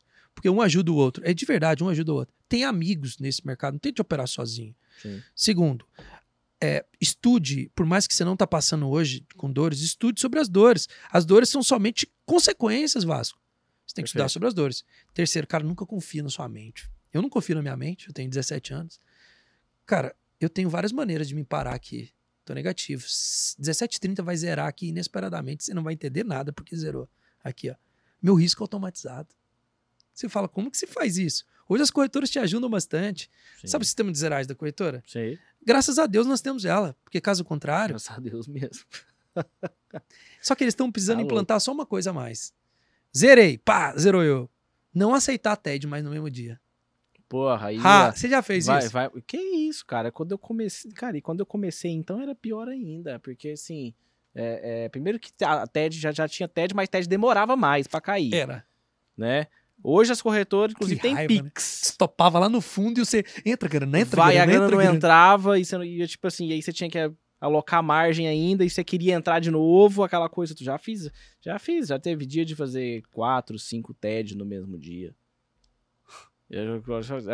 Eu sei que tem gente que vai ouvir e fala assim, 4, 5 TED é pouco. É. Já teve gente que sentou aí que já falou, ih, quando comecei fazia, era uma máquina de TED. O Vasco lá no Asset, eu aprendi uma coisa muito boa em relação a risco, porque na minha opinião, o risco, ele é mais importante desse tripé aí que você tem na sua cabeça, que uma boa técnica, minha gestão de risco, né? E meu controle emocional. Um tripézinho. Só que um pé desse aqui é mais importante, que é o risco, na minha opinião. Porque ele tem que se encaixar bem na sua estratégia. Não adianta que você tenha uma estratégia muito top. Perfeito. Né? E basicamente não encaixa bem o risco. E tudo, na minha opinião, é derivado do seu... de como você toma risco. Por exemplo, mesma coisa que eu tô aqui agora com você. Se tivesse com minha roupa muito apertada aqui, eu tava barrigudo, né? Aqui não, como a roupa tá folgadinha, eu tô parecendo que eu tô slim, rapaz, não entendeu? Mas lá no Aço eu aprendi uma coisa muito interessante. Lá a gente opera o day trade para fazer hedge no índice. Ou desculpa, hedge na carteira. Tá. Digamos, por exemplo, hoje o mercado, caiu o mercado, tá caindo 2,5%. Vou até olhar aqui. Ó, o Bovespa fechou 2,12. Tá. Isso aqui é muito por conta do arcabouço fiscal, que os caras fizeram a leitura ontem e, pô, cara, cá pra nós, onde vai vir a grana pra sustentar a parada? Sim. Enfim, mas o mercado caiu 2,12, e aí? Eu caí junto? Aí o que eu faço? Em determinados momentos, eu desalavanco a carteira, tá 100% comprada, eu coloco 67 e deixo incompromissada. Ou seja, estou ganhando renda fixa, que eu posso fazer isso. Uhum. Minha estratégia é long base. Ou seja, eu consigo vender, eu consigo ficar. E eu fico tentando vender índice durante o dia. Qual que é a estratégia de venda? Nunca te compro. Por que eu nunca te compro? Compro, eu tô ganhando na minha carteira, tá tudo bem. Então só vende. Mas se você perder aqui, louça, tipo, para mim tá tudo bem ainda. Sim. Então lá, chega também no nosso limite. Pô, cara, que trade errado que você fez. Aí, ó, pá. Estopa a gente. O risco é automático. Pá. Cancelou. Ah, mas tem 20 milhões em conta. Não interessa. Bateu 100 mil, tá fora do trade no dia. Sim. E eu tento fazer isso nas minhas contas pessoais. Por mais que eu preciso, eu posso fazer isso, colocar TEDs lá dentro, o que eu faço? Aí vai de encontro aquela resposta que você falou assim, pô, o cara operava grande, hoje não opera mais. Vamos lá. Sabe o que eu fiz, cara? Eu aprendi a diversificar. Como lá no Asset eu tenho compromissada, 67%, o hedge no índice e tudo mais, eu aprendi a fazer aqui. Vai ouvindo.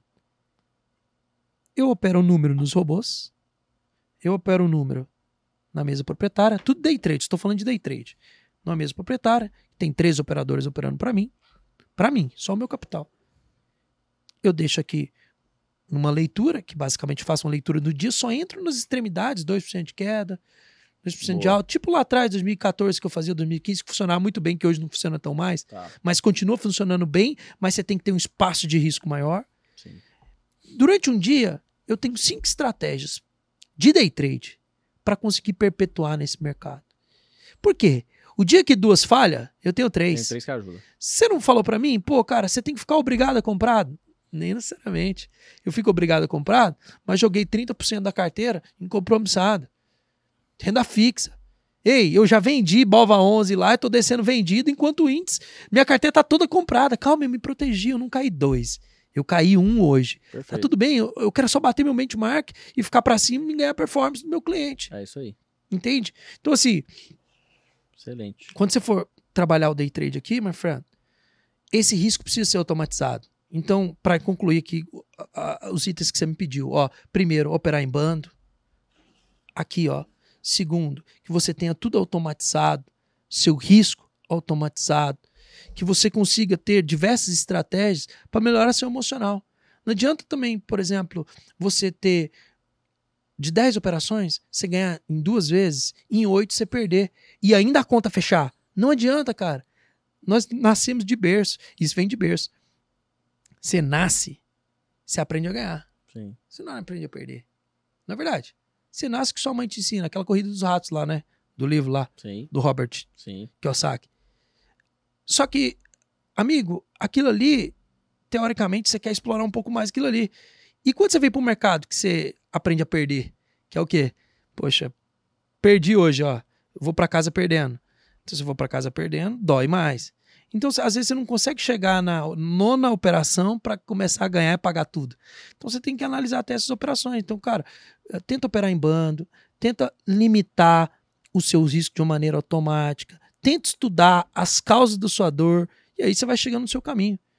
Boa. Igual eu te falei, tô nesse jogo há 17 anos. Então, poxa, começa a escutar pessoas que realmente fazem. Perfeito. Isso é um diferencial absurdo, né? E a maior dificuldade que as pessoas hoje têm, que o pessoal tem, é conseguir identificar quem que faz e quem não faz. O fazedor, né? Exatamente. É aquilo que a gente estava falando, né? Falou, cara, a galera que faz se identifica. É igual cachorro, sente o cheiro, né? A gente percebe, né? E uma última pergunta no sentido de um último tema, enfim, pra gente caminhar do meio pro final. Inclusive, teve um cara que mandou mensagem pra mim e falou assim, Vasco, para de falar que você tá indo do meio pro final. Fala, por quê? Ah, cara, porque eu fico chateado, eu fico ansioso. Eu falei, caralho, pra quê? Tu que ansiedade é essa, velho? Tu é trader? Sou. Eu falei, tá louco. Tu fica ansioso de ouvir do meio pro final. Imagina no mercado, tá louco. Olha só. Cara... Como que você lida com as suas perdas? Esquece um pouco a asset. Tá. Vamos lá. Vamos pensar no Fabrício só PFzinho. Lembra lá da época que você estava melhorando no trading, etc. Enfim, né? Tava crescendo e tal. Como que você lidava com as suas perdas? Como é que você fazia para não ter medo de voltar? Como é que você fazia para não ficar agressivo demais e não começar a fazer um monte de cagada em sequência? Eu sei que a experiência vai te trazendo aprendizados. Uhum. Né? Mas o que o Fabrício pensa sobre?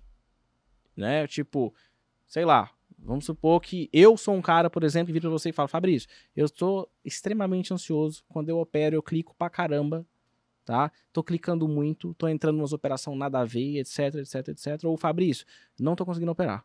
Certo. Simples, tô com medo de perder dinheiro. Ponto. Me ajuda. E aí?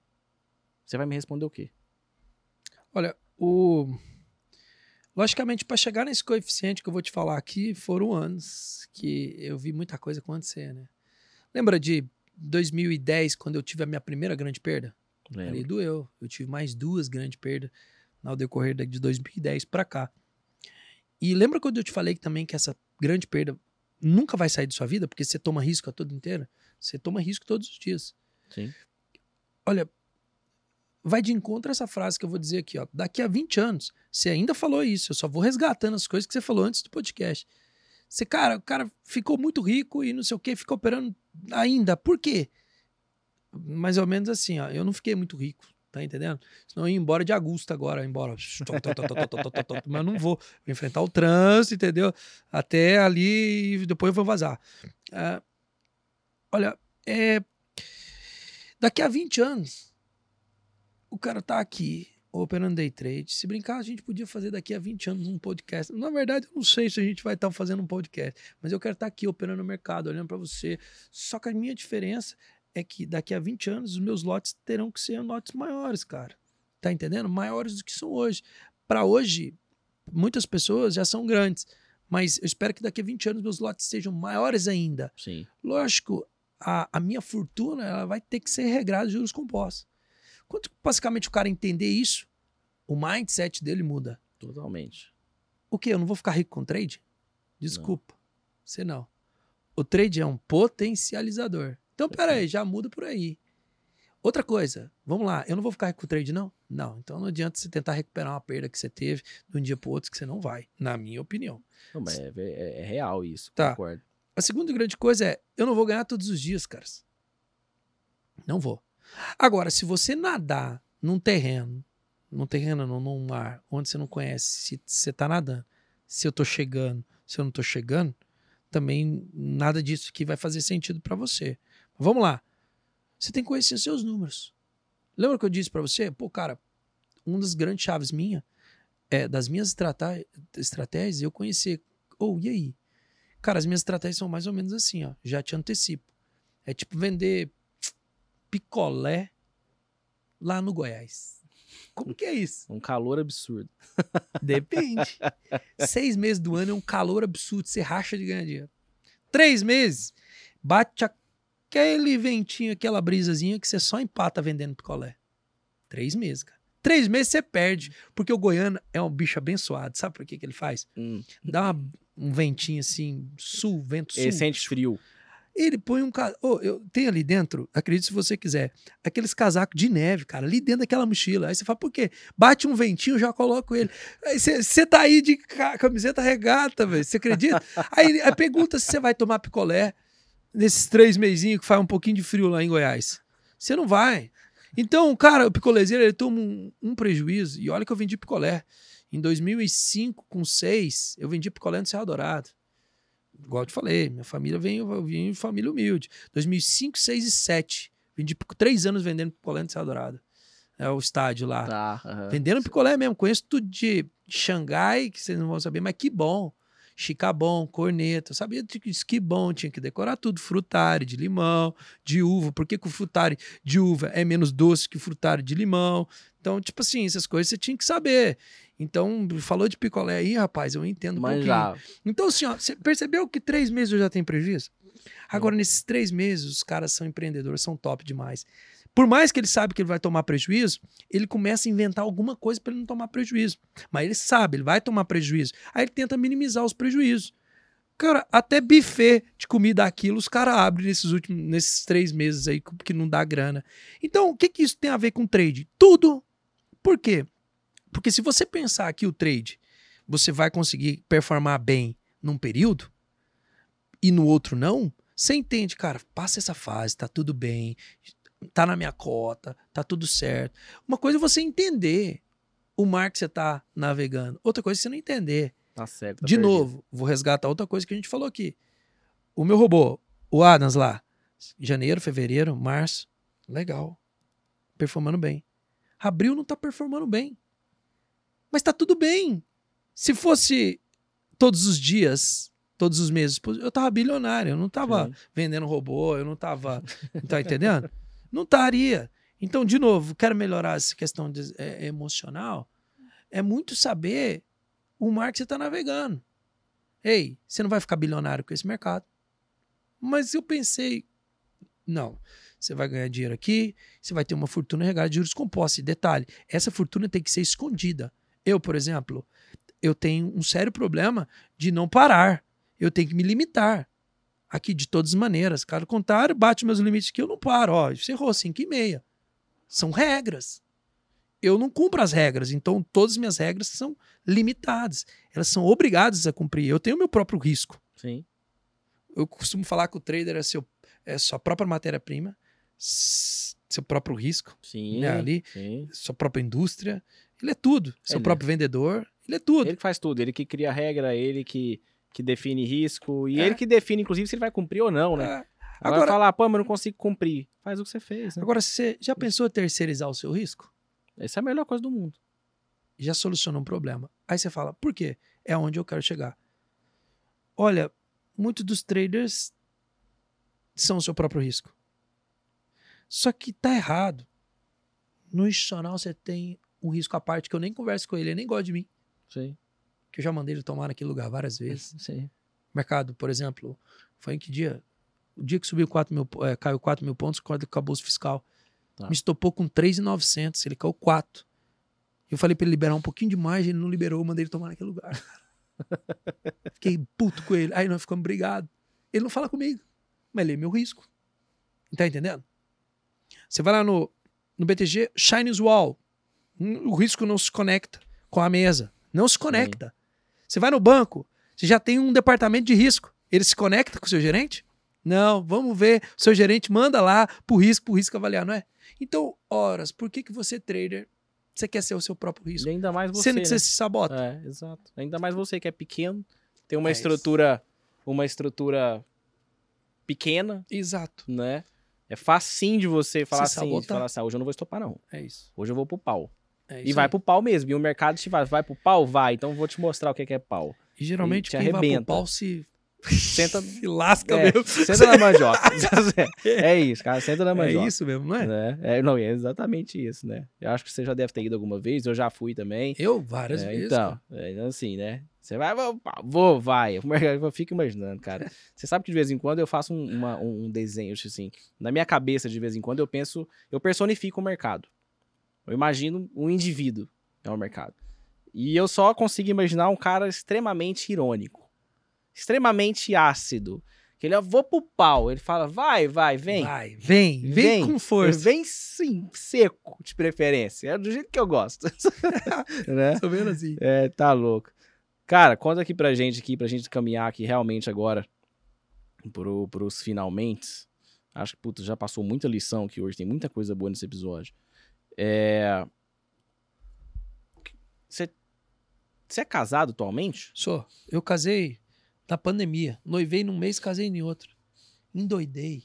Não, calma. Minha esposa é maravilhosa. O que a pandemia faz com os outros, né? Foda, não, né? Minha esposa é maravilhosa. Mas sabe o que aconteceu, cara? Eita, caralho. Sabe o que aconteceu? Poxa, a pandemia assustou muita gente, não assustou? Por exemplo, eu pensei que eu ia... Morrer. Ué, todo mundo morrendo? Aí meus amigos... Dois amigos meus morreram. Rapaz do céu, tem uma mulher que gosta de mim aqui, eu vou casar logo antes de eu morrer. Não foi... Aí eu lembro que o Gustavo Lima falava assim, né? Eu acertarei lá. É. Falava assim, rapaz, agora todo mundo quer namorar pra, entendeu? Tipo, ter uma só pessoa, né? Não. É, porque você ficar tendo uma, duas, três, quatro aí, já era. Você vai morrer, você vai pegar o Covid, né? Mas, enfim.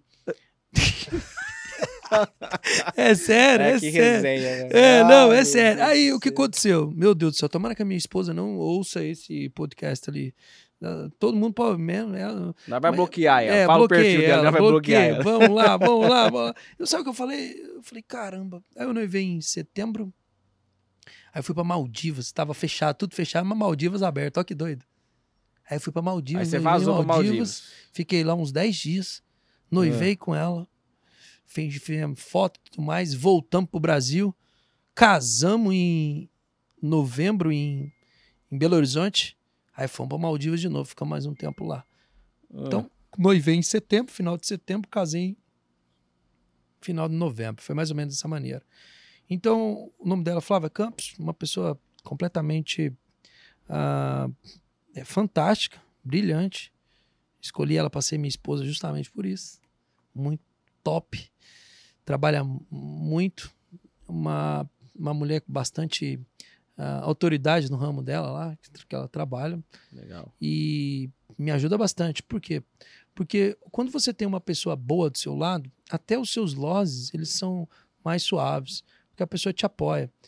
Olha, o meu relacionamento anterior, até mesmo um dos pontos que foi, não que falta de apoio, mas o fato de você não performar, naquele período, no relacionamento antigo que eu tive, aquilo traz uma pressão muito grande para você, sabia? Sim. Você tem conta para pagar. Sim. Será que você tem futuro como homem? E geralmente essas dúvidas pairam na hora de você apertar o botão. Perfeito. Apertar aquele tecladinho lá que você... Puff, e naquele momento que você tá boletando ali, se isso pairar a sua dúvida de você, se brincar, você coloca mais lote, cara. Quando você coloca mais lote, você sabe, você sai do seu risco, você sai geralmente da sua racionalidade. E aquilo pode gerar um problema muito sério para você. E se o problema já estava feio dentro de casa, o que vai acontecer com você? Vai ficar pior ainda. Hoje, graças a Deus, a minha esposa me ajuda muito nessa parte de suporte emocional. Por mais que eu já aprendi muita coisa com ela. Mas continuo aprendendo de tempos em tempos. Ela me entende mais. Quando ela sabe que eu estou meio cabisbaixo, assim, às vezes não é por conta do financeiro que você perde. É por conta da performance. Pra você voltar à performance, amigo, é difícil. Hoje, os números, eles não me machucam tanto. Vou ser sincero pra você, sabia? Os meus losses, eles não me machucam tanto.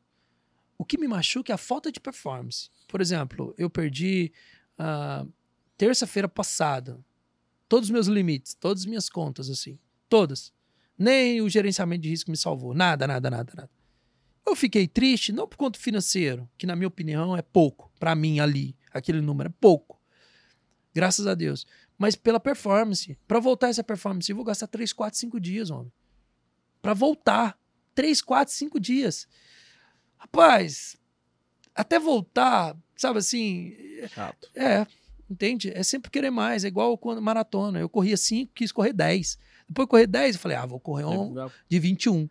Nossa. Ah, corri 21, queria fazer um longão, porque eu queria fazer uma maratona 42. Eu corro 32.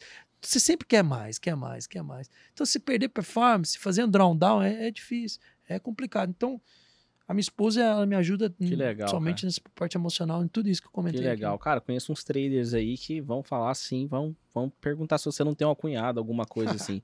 Tava conversando com um cara ontem, inclusive, sobre Rapaz, da minha fonte você cara viu? Só tem B.O. Você que o lute. O cara só tem B.O. com a mulher, cara. Só B.O. Enfim, como é que você fala pro cara larga, né? Não, não se ele estiver assistindo isso aqui, ele vai saber que é ele. É. Enfim. Não Ih, vou, talvez não... tá dentro dessa sala aqui, my friend. Tá, não. Ah, não, tá bom. Tá, não, então, tá não. Bom saber, porque aí, senão depois do podcast eu vou olhar pros caras e falar, cara, você tá com dificuldade, bora conversar. Ah, eu vou... Vem cá. Cara, eu ia até te perguntar como você concilia família e mercado, mas você já falou, Sim. inclusive, então você consegue fazer isso bem. Cara, então você é trader, tá? Inclusive, o seu cônjuge é bem importante, tá? É. Você não sabe não, tá? Você quer dizer... Você pode fingir que você não sabe, mas você sabe, né? É bem importante. Seu marido, tá? Sua esposa, né? É bem importante, viu? Tá? Já ajuda... Puta, pariu. Hoje minha mãe opera todos os dias, junto comigo. Ah, é mesmo? Ah, lembra operar de bando? Você? Opera juntamente comigo. Já tem... Vai fazer... É o segundo ano de trade dela. Que louco, Ela entrou na fase de... aquela primeira grande perda. Tá. Performou bem. Durante um ano performando bem, sob a minha... tutela, né? Uhum. É, porque os problemas que eu enfrentei, que eu vejo as pessoas enfrentando, deixa ela passar. Mas tem um problema que somente ela, nem eu posso ajudar, que é somente ela pode solucionar, que é o problema de ganhar menos e, digamos, perder muito grande. Sim. Entendeu? Ela não acho que ainda ela tá naquele medo assim, ó, pô, cara, eu tô com 1.000 pra frente. Pô, vou devolver os 1.000 porque eu tinha que alcançar 1.500. Sim. Só tô dando um exemplo. Sim. Ela tá nesse time. Aí deu 900, 800, ela... Tá bom, não sei o quê. Não, não tá bom. Deixa eu te falar. É assim, assim, assado e tal. Tipo, aí vai... Segura. Isso, ela tá nessa fase dessa... Mas isso também passa. Isso é igual um estilingue. De tanto você fizer assim, e isso você vai aprender. Bacana, cara. Mal pergunte, quantos anos sua mãe tem, cara? Minha mãe é de 72. Nós estamos 72, em 23, 51. 51. Né? Muito bom. Cara, sua mãe, pô, você... Meu primo também opera mercado, jovem, Gustavo cara. Teodoro. É. Que legal.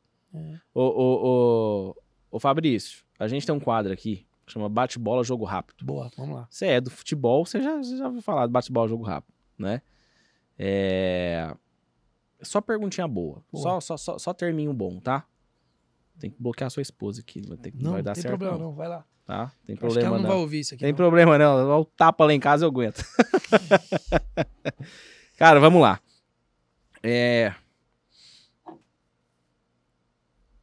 Vamos começar aqui. Hoje eu vou inverter um negócio aqui. Um dia marcante de loss pra você? 439.000. É? Uma bosta, né? Mas só serve brabo. E um dia marcante de gain? 1.800.000. Bom. O trader que não estopa é? Amador. Você tem algum arrependimento? Sim. Qual?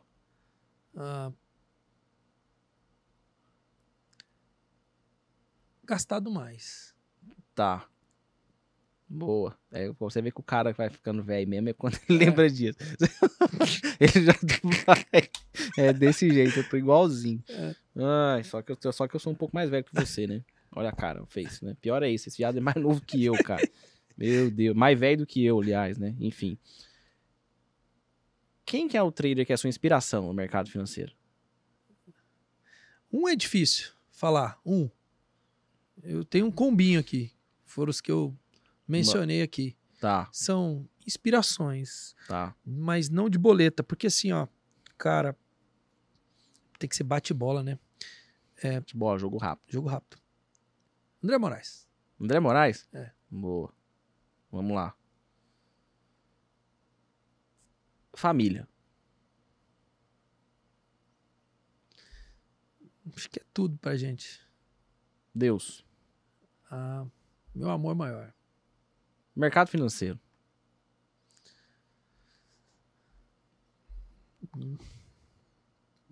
O combustível? Tá. Pensei que você ia falar muitas emoções. É, poderia ter falado isso aí, acho que encaixava melhor. Ó, se você tivesse na sua boleta que escolher só um botão, só tem um botão, ou compra ou vende. Comprar. Qualquer ativo? Qualquer ativo. No índice, no dólar, tanto faz? Não, não é qualquer ativo, também eu seria leviano. Mas o rio corre para o mar. Olha, nós temos inflação que corrói o dinheiro da gente. Nós temos a empresa crescendo. Você concorda comigo que a Petrobras, vou dar um exemplo, tá? É uma hoje, 2023, e há 10 anos atrás é uma outra Petrobras? Com certeza. Ah, mas bacana, é a mesma cotação. Não, amigo. Ou já foi feito um desdobramento ou algo semelhante, ou você ganhou em dividendos. Sim. Então, na minha opinião, o rio corre para o mar. Então é só compra. Ah, vou passar. Você já viu aquele áudio assim? Alto finita, pode ser que tenha algumas correçãozinhas aqui de 89%, é alto finita. É alto finita, my friend. Foi feito para isso, seu dinheiro só vai perdendo valor, entendeu? Boa. Quem é o galã do mercado financeiro? Galã? É. Do mercado financeiro? É. Rapaz do céu, Vasco. Não, vai com esse papo, vai, filha da puta. 15, 2, 3, Fabrício pra vocês. Quem é o galã do mercado financeiro? Galã do mercado financeiro? É. Quem é o galã do mercado financeiro? André Moraes. André Moraes, caralho, tá apaixonado no cara, velho. Brincadeira, brincadeira. Vamos lá. E a musa? A musa? É. Ixi, pior que o mercado financeiro. Ah, Maria. Puta que pariu, Fabrício. Ai, por isso que eu entendi aí, né? Pode, velho. Cara... O cara é sem noção demais, né? Produção, leva embora. Leva embora. Cara, no, meu Deus. Não, véio, mas caralho, pior que tem. Mas, tem. Musa do mercado financeiro? É. Vixe, Caroline Rosa. Minha amiga. Não conheço, não. Vai conhecer. Caroline Rosa. É analista? Não, ela trabalha na Genial. Um grande amiga. Bacana. Nasdaq ou índice futuro?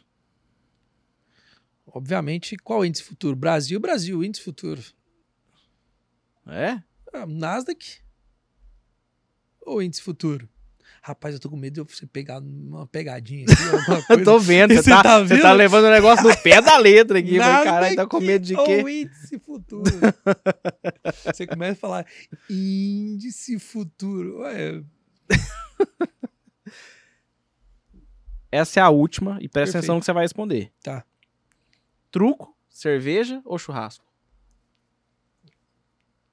Truco, cerveja, churrasco? É, truco, cerveja ou churrasco. Você Jades e Jadson, tem uma música assim, truco, cerveja, churrasco. Eu conheço. Cerveja, churrasco. Cerveja e churrasco? Os três, não? Você sabe que eu vou responder os três. Então, mas enfim. Os três truco, cerveja, churrasco. Let's go.